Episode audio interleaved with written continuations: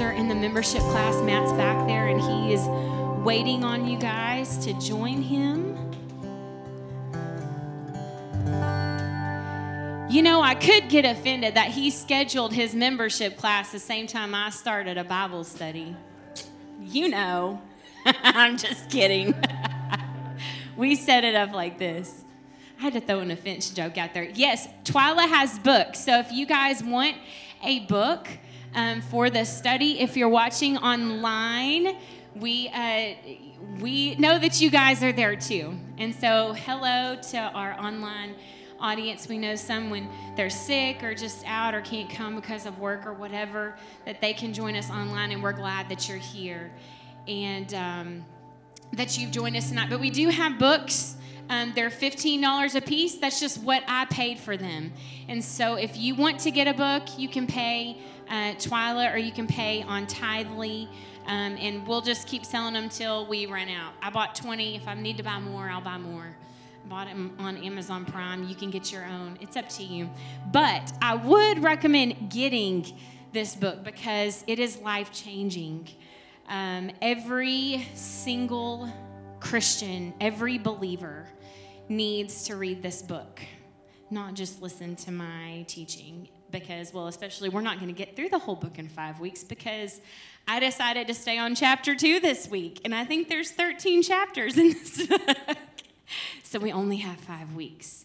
So we are going to start condensing, but I did feel um, just a really huge tug on my heart to stay in chapter two this week um, because there are, I think, some foundational things that we really need to um, apply and just to be aware of.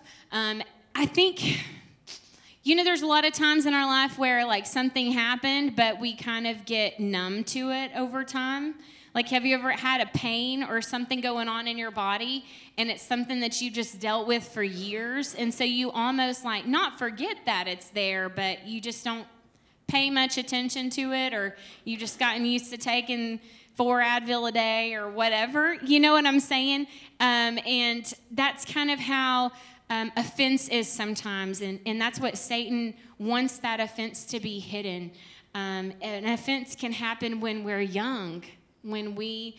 Um, it's so far back that we can't even really remember what happened, but rest assured, the enemy uh, once He got you, He has worked on you a long time, even without you maybe even knowing it. And so, and it can get so intertwined that it's really, uh, really tough to get out of that sometimes. Um, you know, self discovery and awareness um, is not to condemn or to bring shame on us. I really felt to bring that out tonight because I felt like last week, you know, I feel like there's a yes, okay, this is maybe true for me. I'm feeling a pull. This is exciting that we're learning how to expose Satan and his trap um, and what he's maybe done to me and how this has happened. And but then there's also a part about self-discovery and awareness of when we start really digging deep that we're not really happy with what we find, right? And so a lot of times um, we think there's some nobility in this of, of owning these problems, but then feeling shameful or bringing on self condemnation. But there's no condemnation in Christ. Okay? So he is not here to condemn you. I'm not here to condemn you. Oh, Jesus, I'm not here to condemn myself. So I know how it feels because sometimes I get hard on myself once I realize, oh, I can't believe I did that.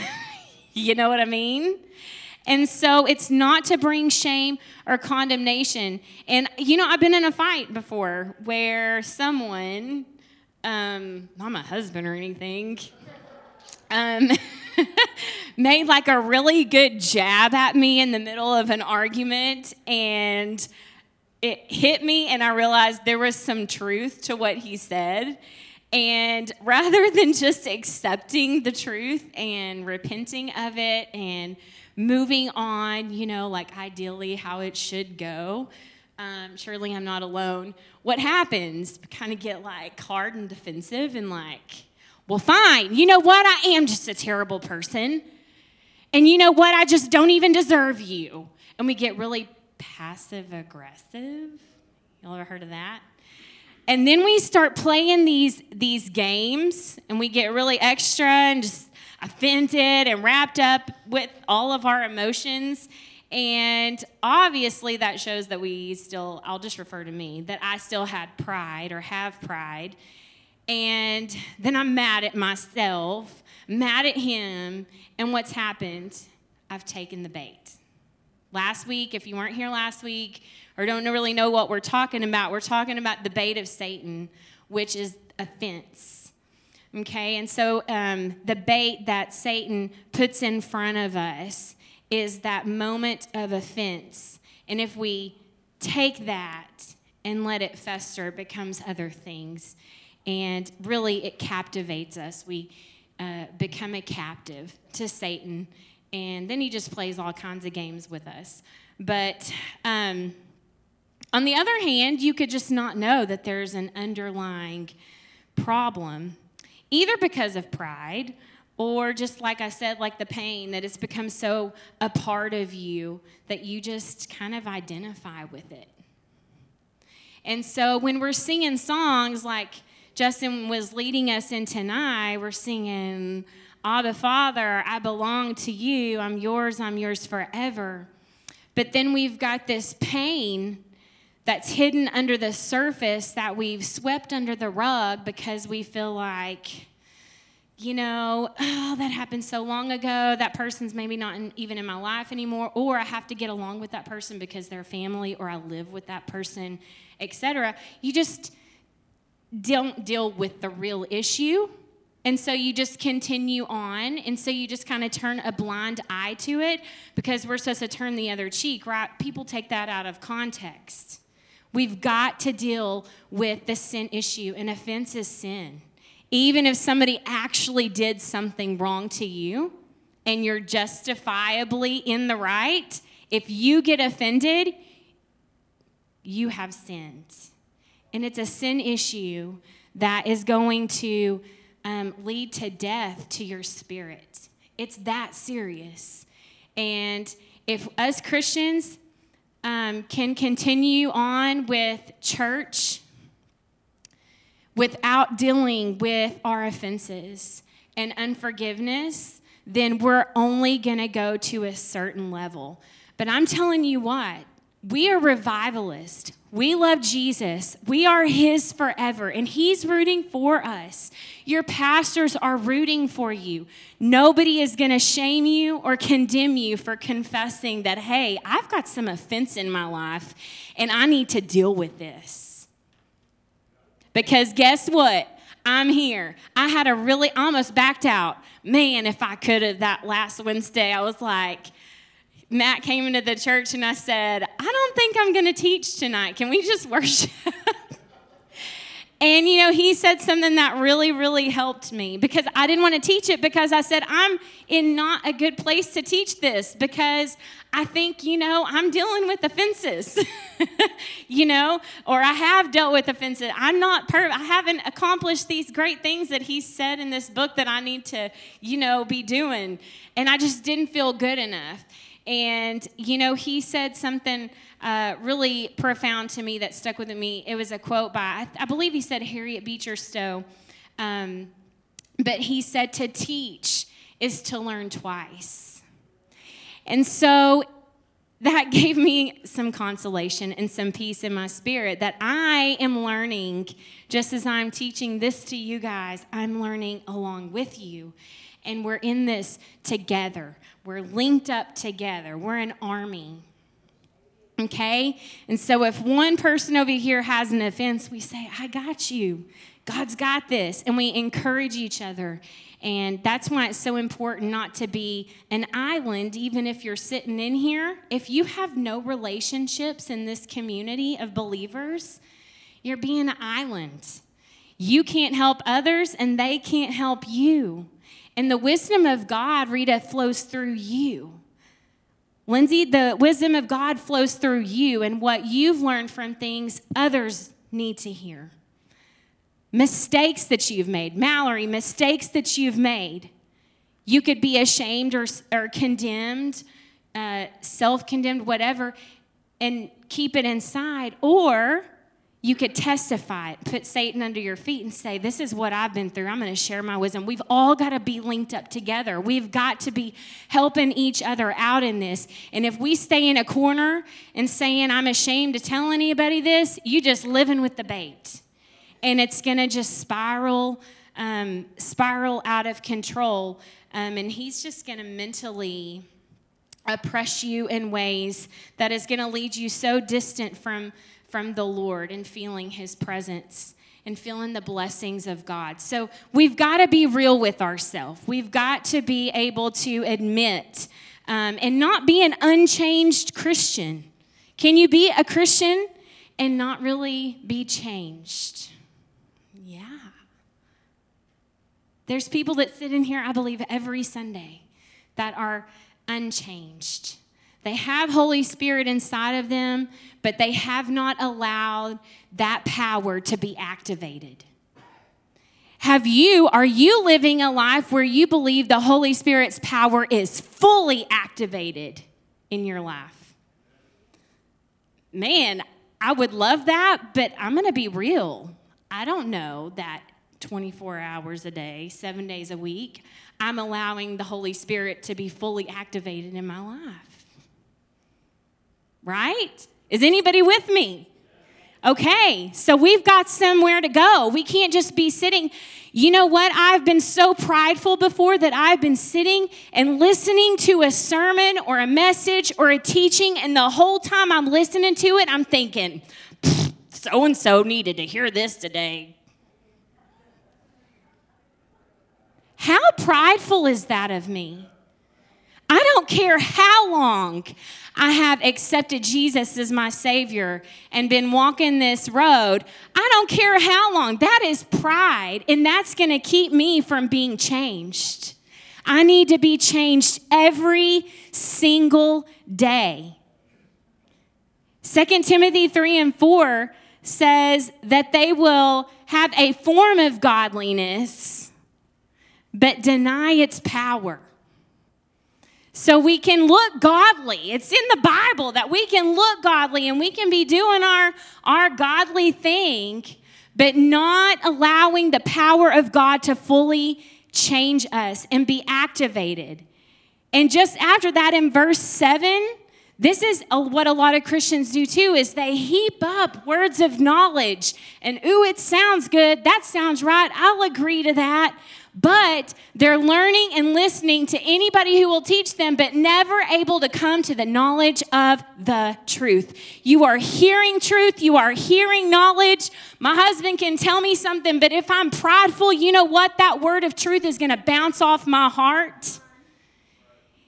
And then I'm just going to reflect ugliness back to him. If I have pride, pride is a wall. Offense is a wall. And if we have these things built up, we are not going to be able to uh, really uh, be changed or help change anyone else for the glory of God. So, who, who is called to be a minister or disciple in this room? Every single one of us, okay?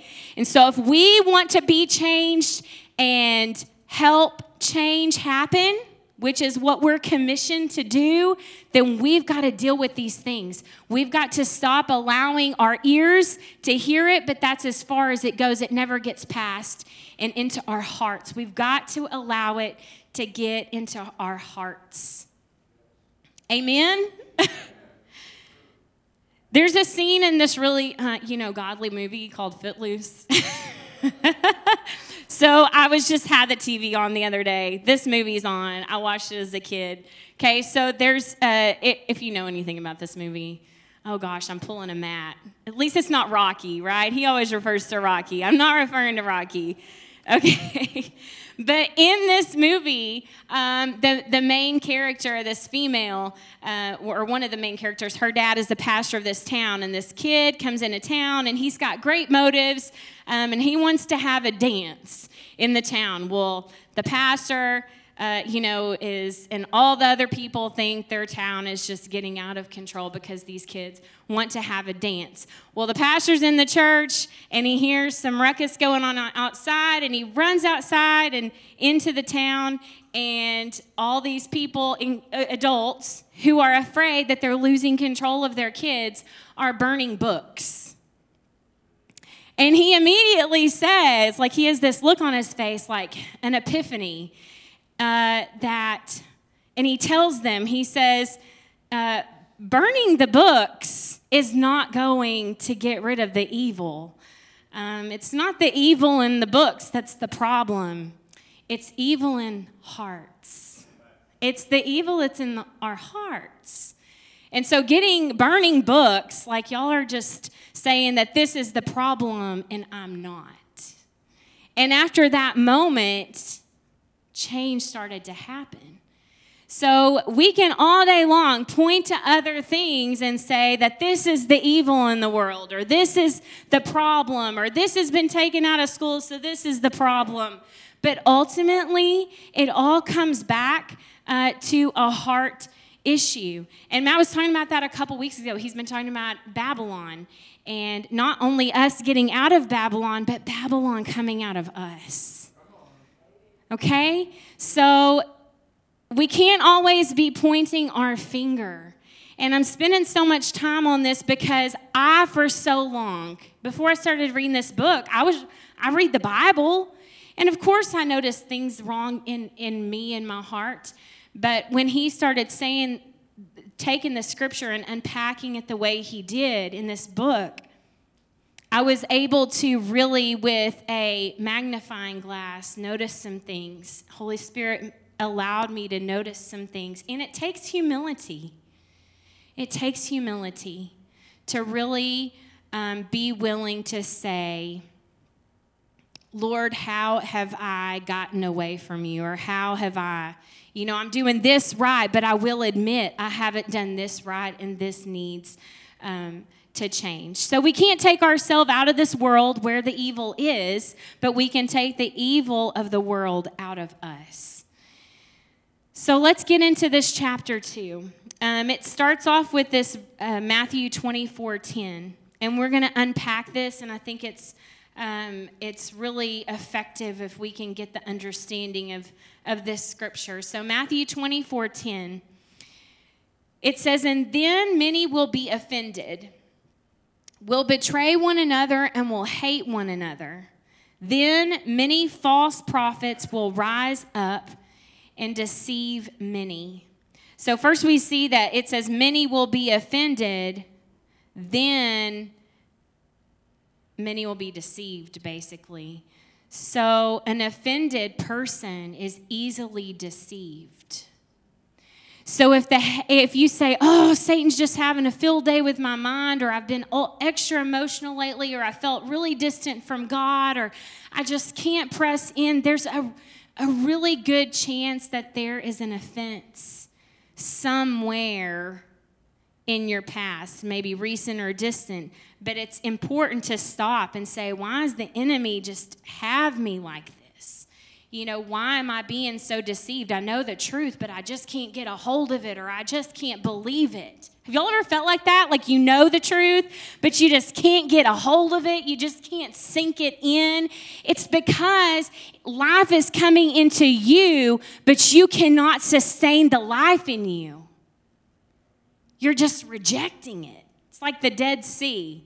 It can't, it can't allow living, living things can flow into it from the Sea of Galilee, but it can't, everything dies in it. It's just stagnant.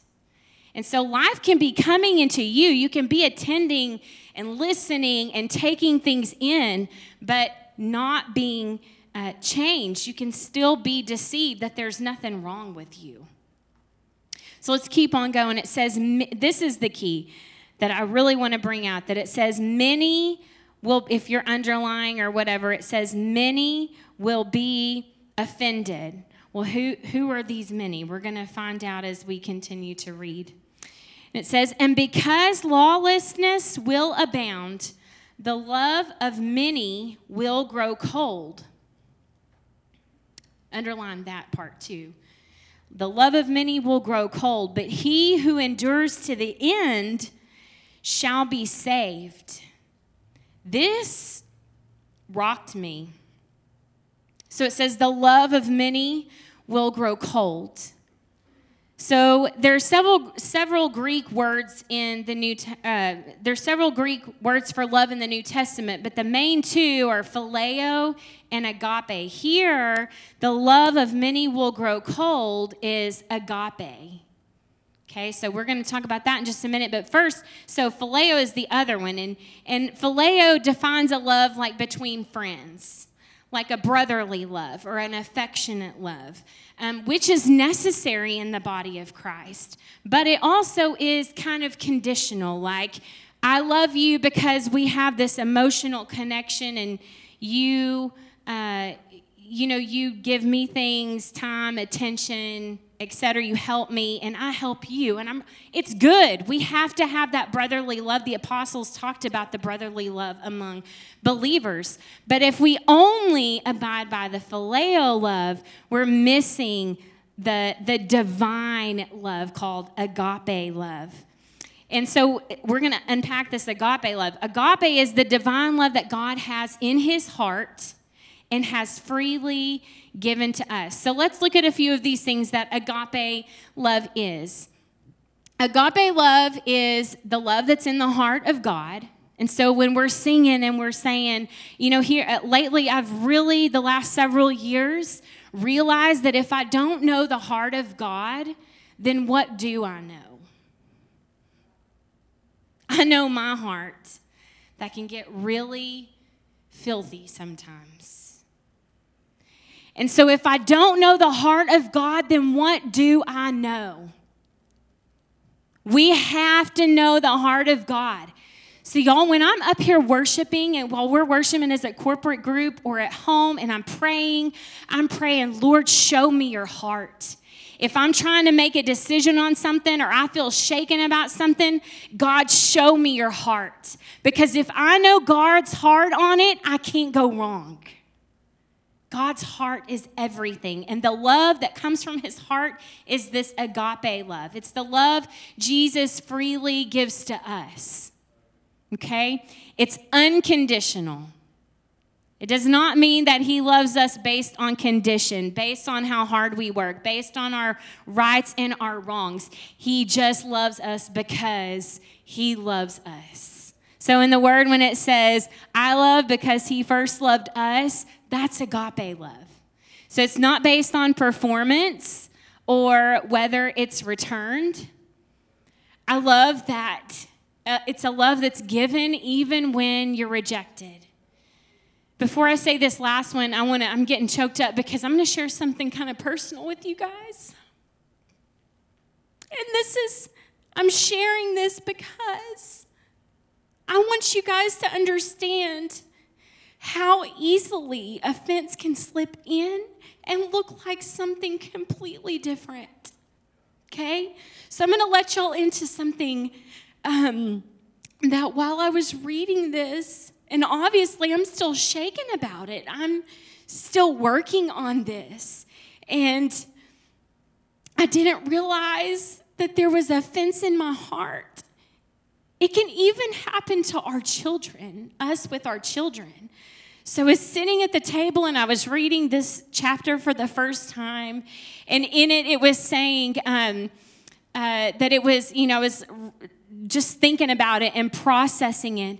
And I've thought of all the times that I've raised my voice at my oldest daughter um, because I was disappointed in her and because I was irritated at her and uh, I said, you know, just don't talk to me right now.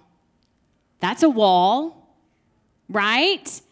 And we become these things. Can y'all identify with this? That whether it's your child or someone very close to you that you love and that you would die for, that you have this amazing emotional connection to, I would give anything in my life for that child.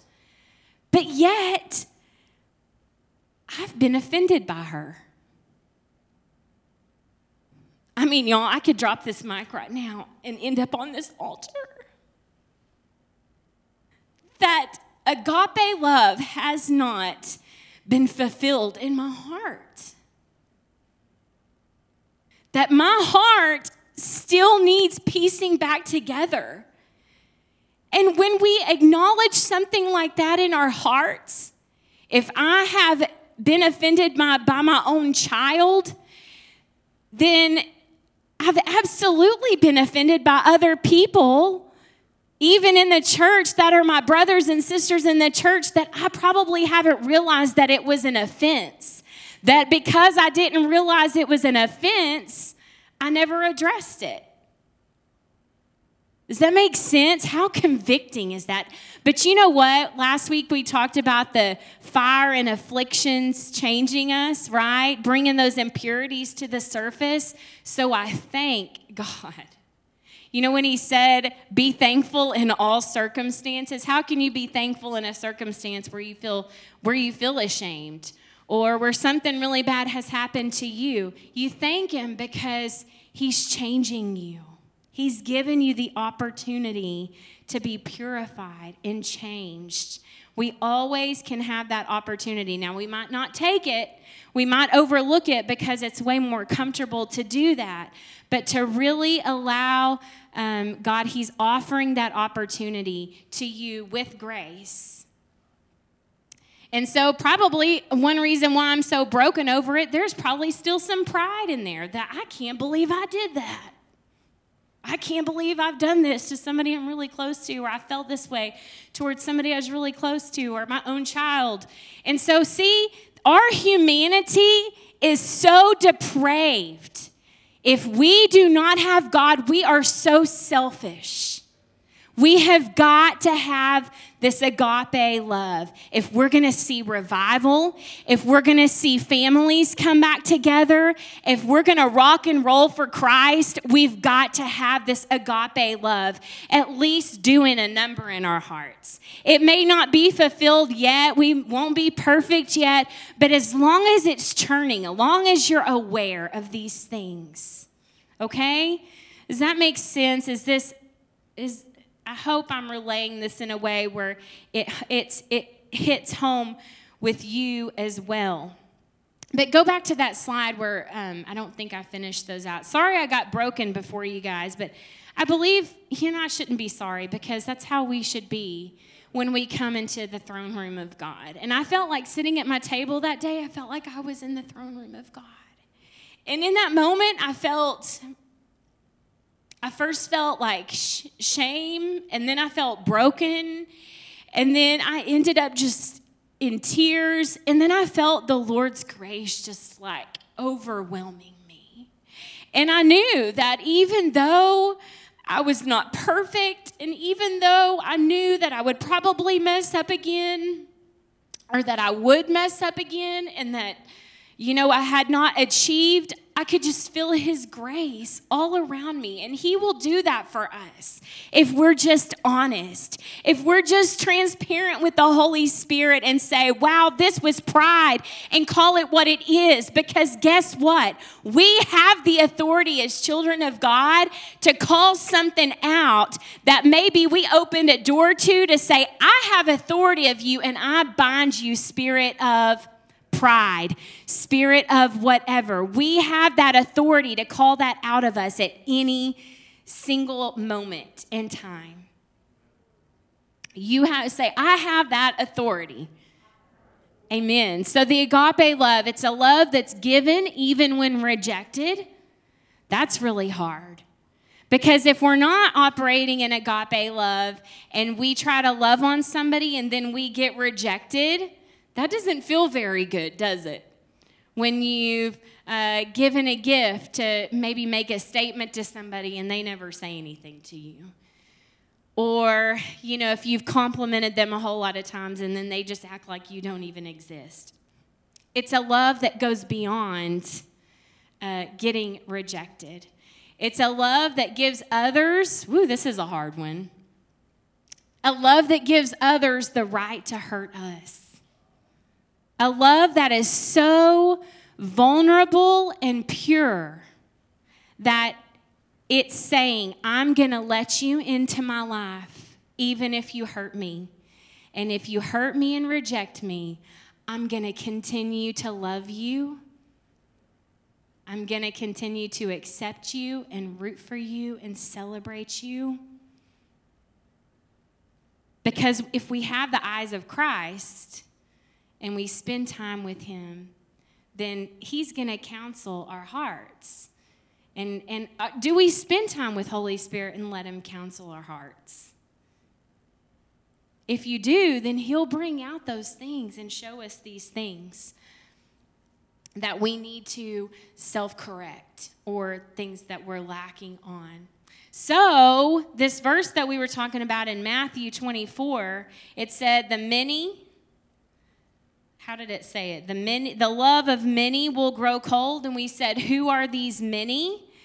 The many Jesus is referring to as growing cold are those whose agape, the Christians whose agape has grown cold. It's not surprising when unbelievers' love has grown cold or it's kind of that imitating kind of love that looks like love and compassion, but it's not really because it has nothing to do with God. But, and it's selfish. Um, but when that oozes into the church, and it has. It started making its way into uh, the church and believers. And that, can, that just makes me cringe thinking that, Lord, I don't want my agape love to grow, um, to grow cold. Y'all get this. Okay, y'all know that exchange between Jesus and Peter in, I think it's, it's John 21, where Jesus was about to be crucified and he asked uh, and Jesus asked him, Peter, do you love me? And he asked him three times. Y'all remember that interaction between them two? So when Jesus asked Peter the first time, he said, Peter, do you love me? He said, Do you agape me? That's what that Greek word is. Peter answered him back and said, Yes, Lord, I love you. That Greek word is phileo. So he said back, I phileo you. The second time Jesus asked him, he said, Peter, do you agape me? Again, Peter said, I phileo you. He had not allowed himself, he had an emotional affection and connection to Jesus. He loved him dearly, but with a phileo love. He had not yet let that divine, supernatural, unconditional love to fill his heart. So the third time, this is really interesting. So the third time Jesus said, Do you love me? Jesus said, Peter, do you phileo me?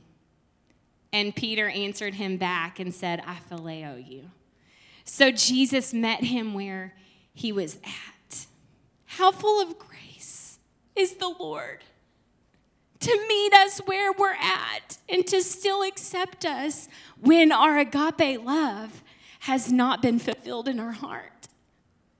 Isn't that, that just gave me so much um, peace and hope. And I said, But Lord, I don't want to be the one having that interaction with you or with other people and telling other people I love them. How many times at church do you hug somebody and tell them you love them? Are you loving them? Have you even thought about it? I haven't really dug in and thought about it. Every time I tell someone that I love them, am I telling them I phileo you? Or am I telling them I agape you? Maybe some I'm saying agape, but probably most of the time it's phileo. And so we've got to make sure our heart is working out of this agape love as well, because if it's not, then we're going to be easily deceived, take the bait, and get offended.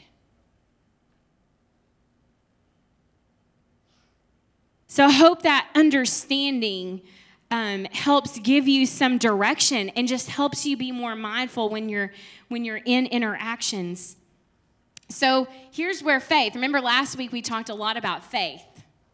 We talked a lot about um, how faith comes to play in us rejecting offenses. So here's where faith comes in again is we must have faith in the love of God, the agape love, that we buy into it as well.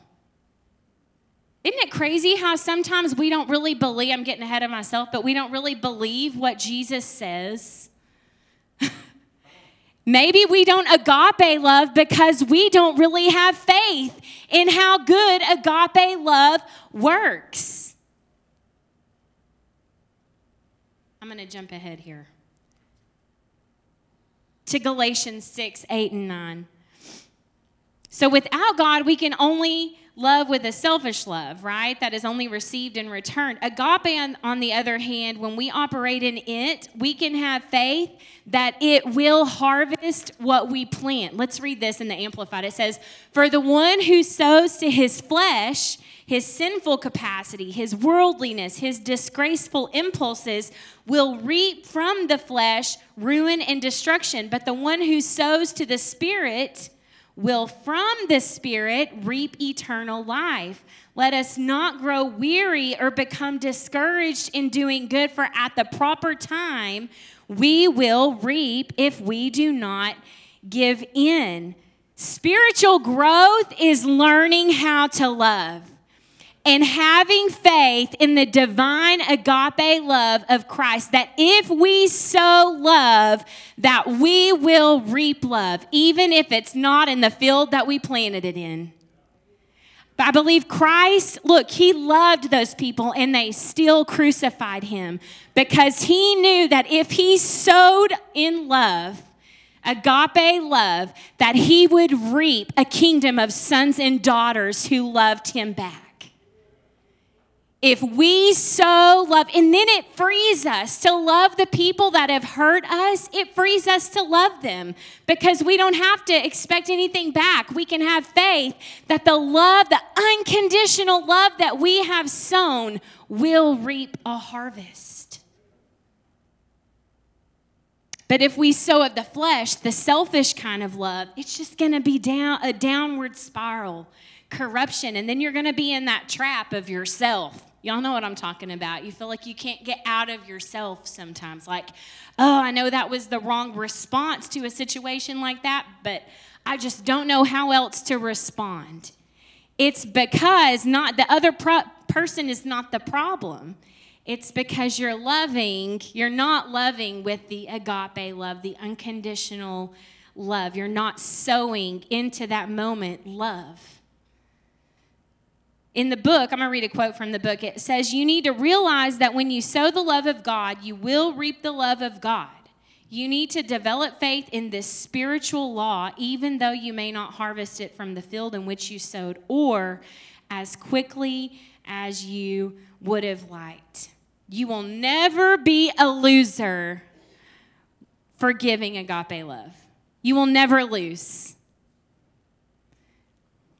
And so, a lot of times, the reason why we feel really cruddy emotionally is because um, not so much, but we blame it on how other people or situations have had things that have come to us and messed us up.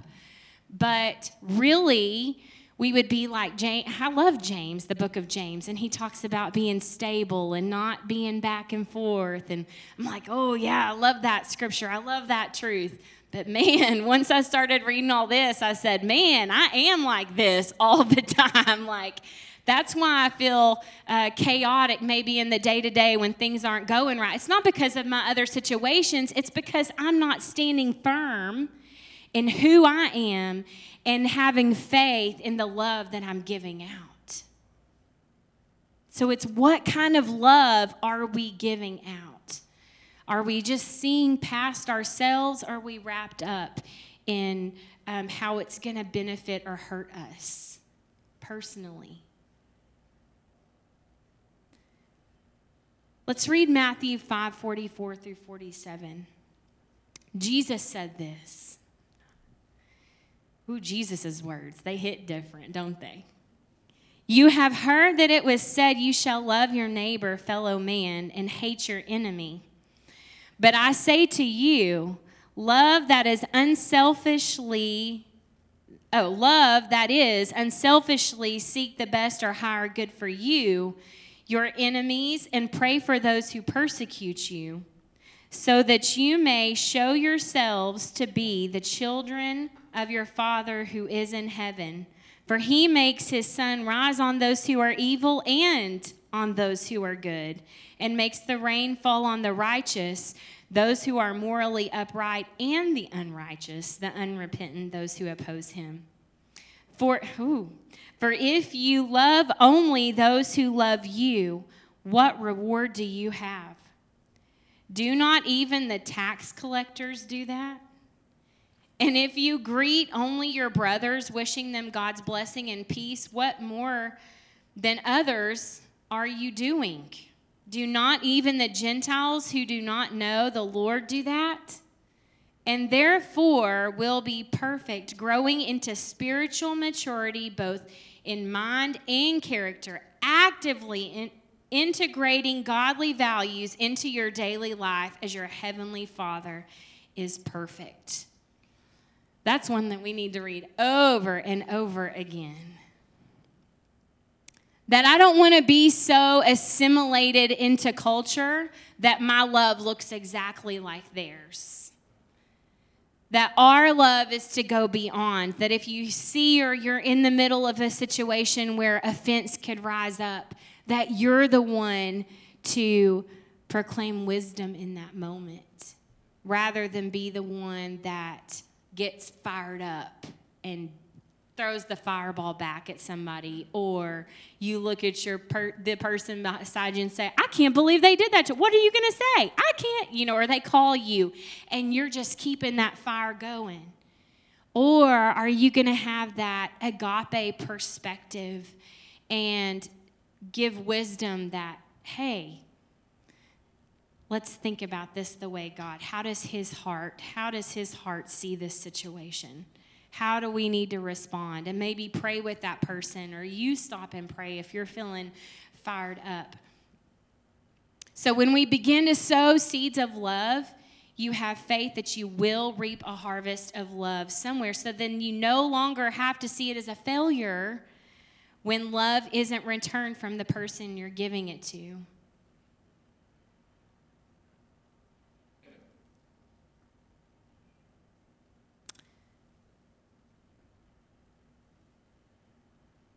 Hmm.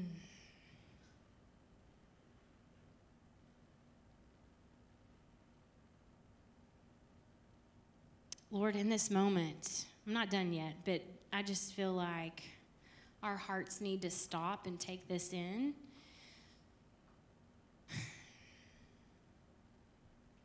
Lord, I know your presence is here, Lord.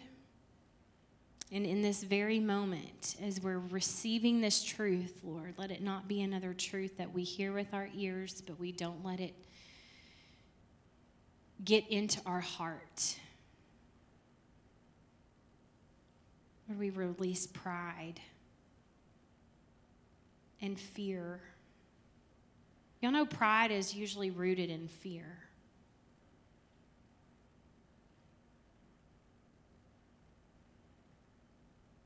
If you continue in pride and in fear with relationships, with yourself, and with the world, you're going to continue to be trapped. And offense bears much fruit. It just does. There's so much that will branch off of offense.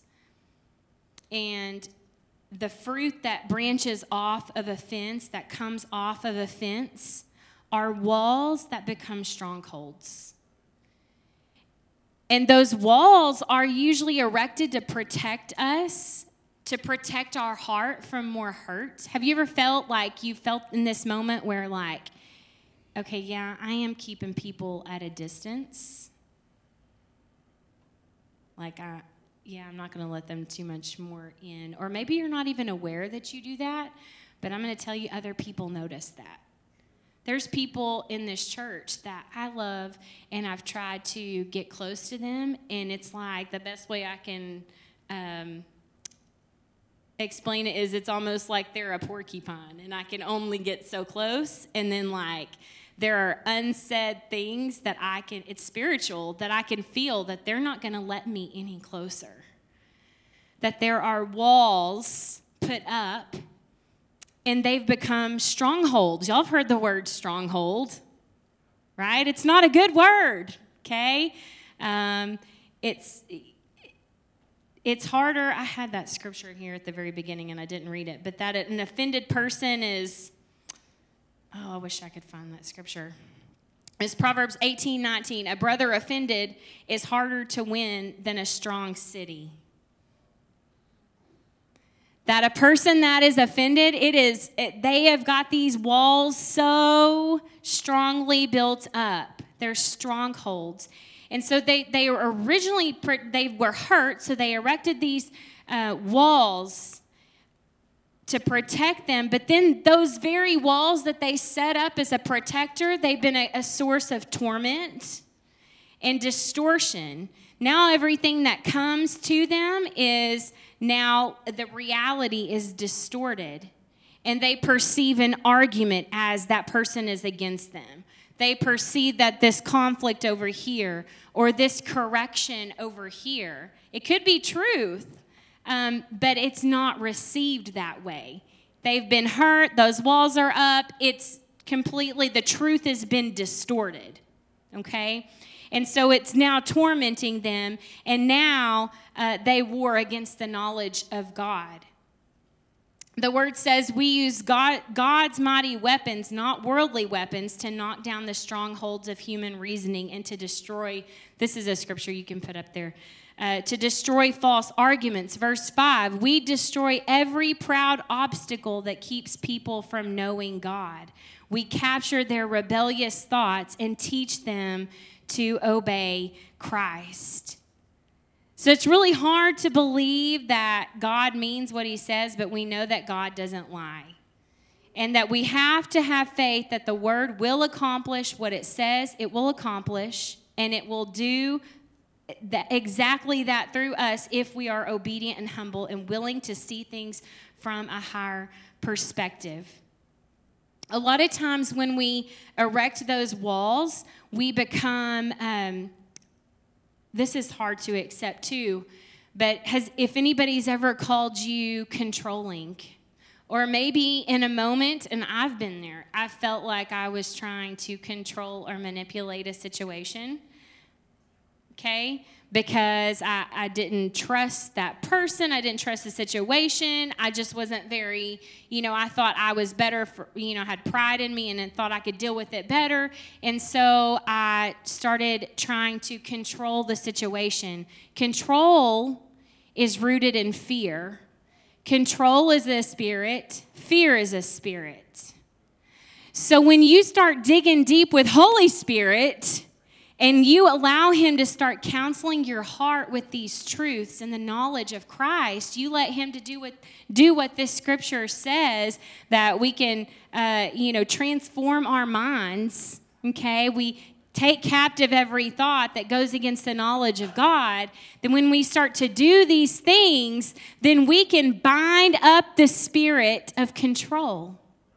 If you start being aware that you are controlling, you have partnered with that spirit.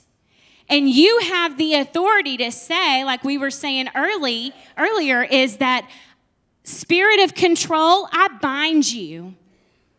I bind you right now, and I am no longer in partnership with you. I renounce you, and I am God's. I'm God's son or daughter, and I will operate in love and not of the spirit of control. You are no longer a part of me.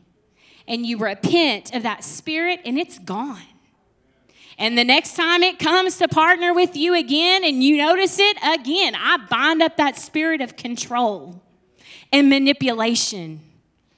You start using your emotions to pan- manipulate people around you, to make them uh, know that you're angry. Have you ever let somebody know that you're angry by letting your emotions kind of fly, slamming doors, raising your voice? Not, thanks, Michael, me too.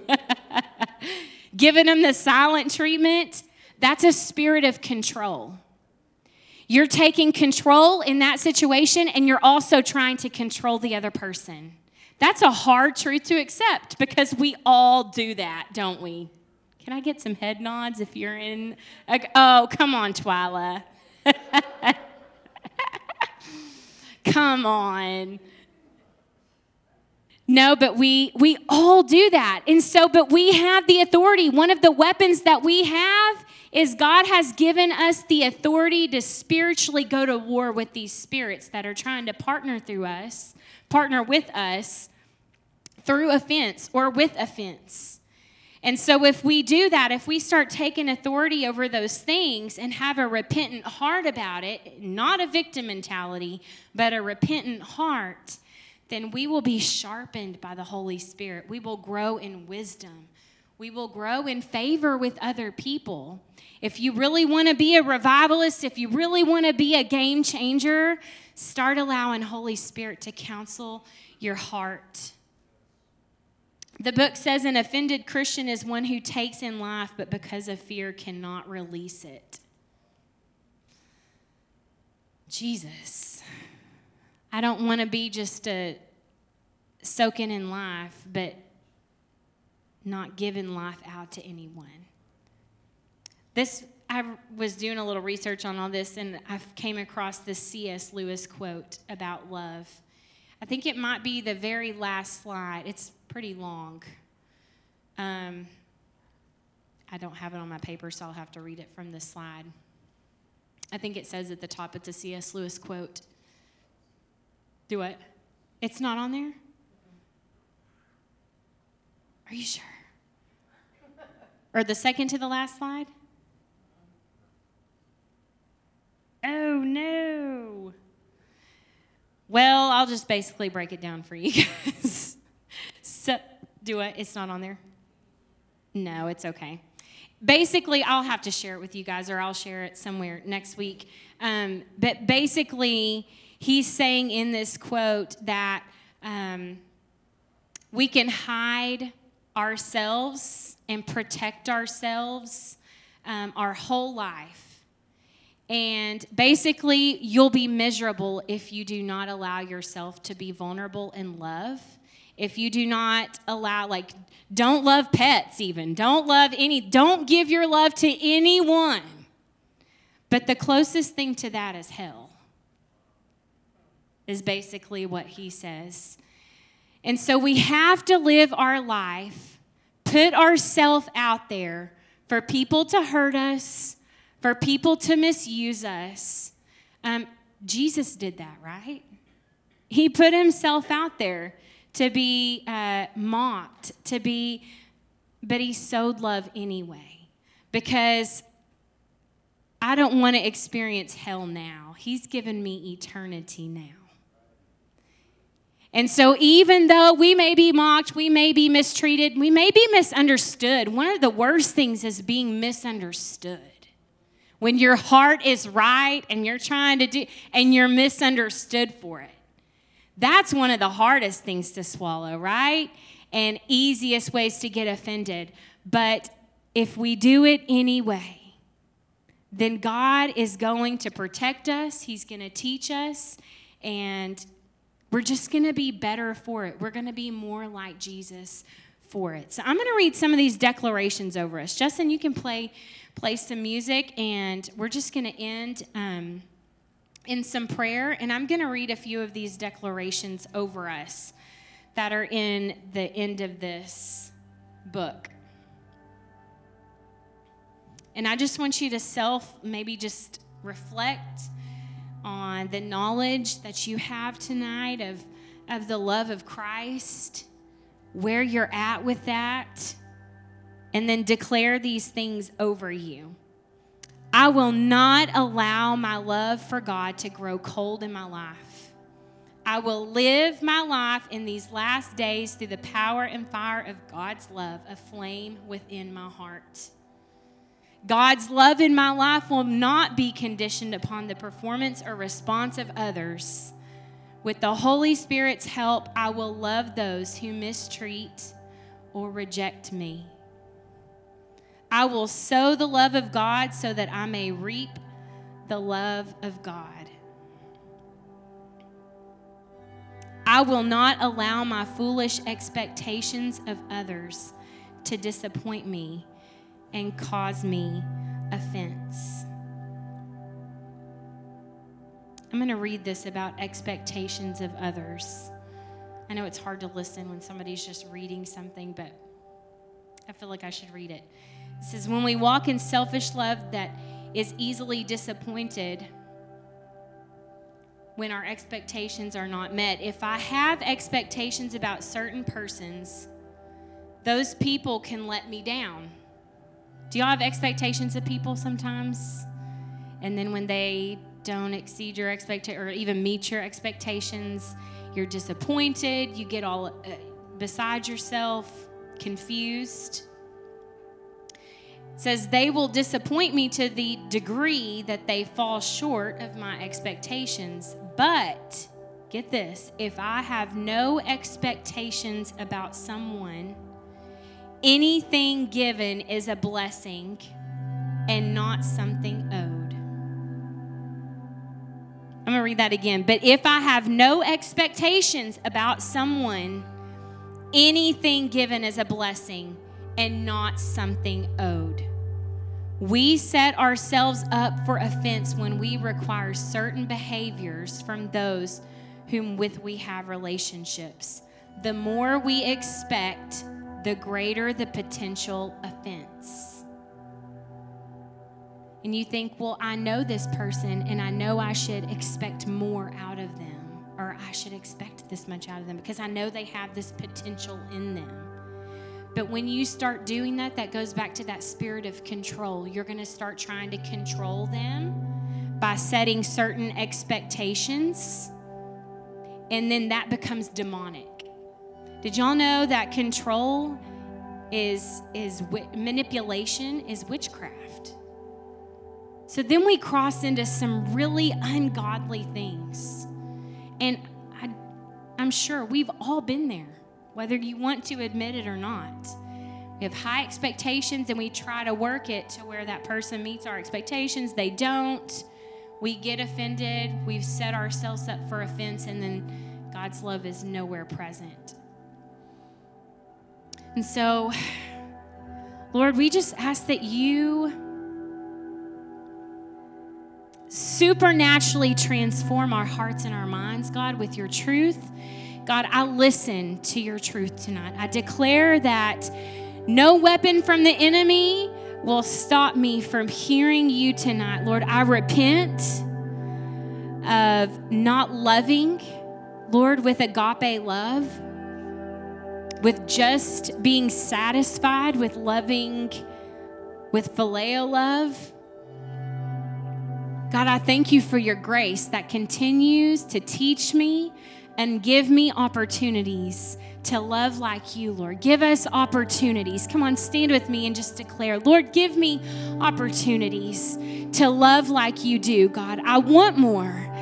God, we want to see revival. We want to see bigger things, God.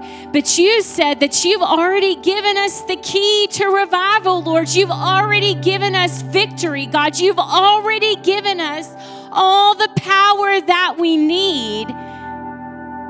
God, to, to do great things for you, God, and that great things might start in our very home. That God, great things might start in our marriage that God, great things might just need to start between me and our, our, our children, us and our children.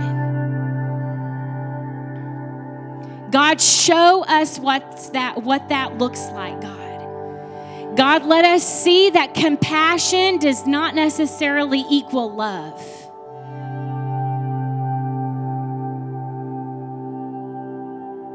That compassion without agape love can be very foolish. That compassion without wisdom can be foolish, Lord. Teach us how to love and how to not guard ourselves from love, but guard ourselves from offense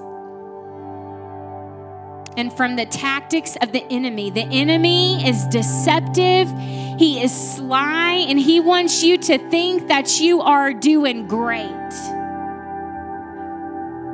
But the Lord says, Enter my courts, submit yourself to me, and we'll work it out. And there is peace, there is freedom.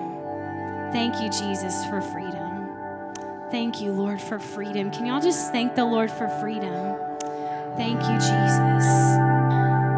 Thank you, Lord, for your freedom. Thank you, Jesus, for forgiving us.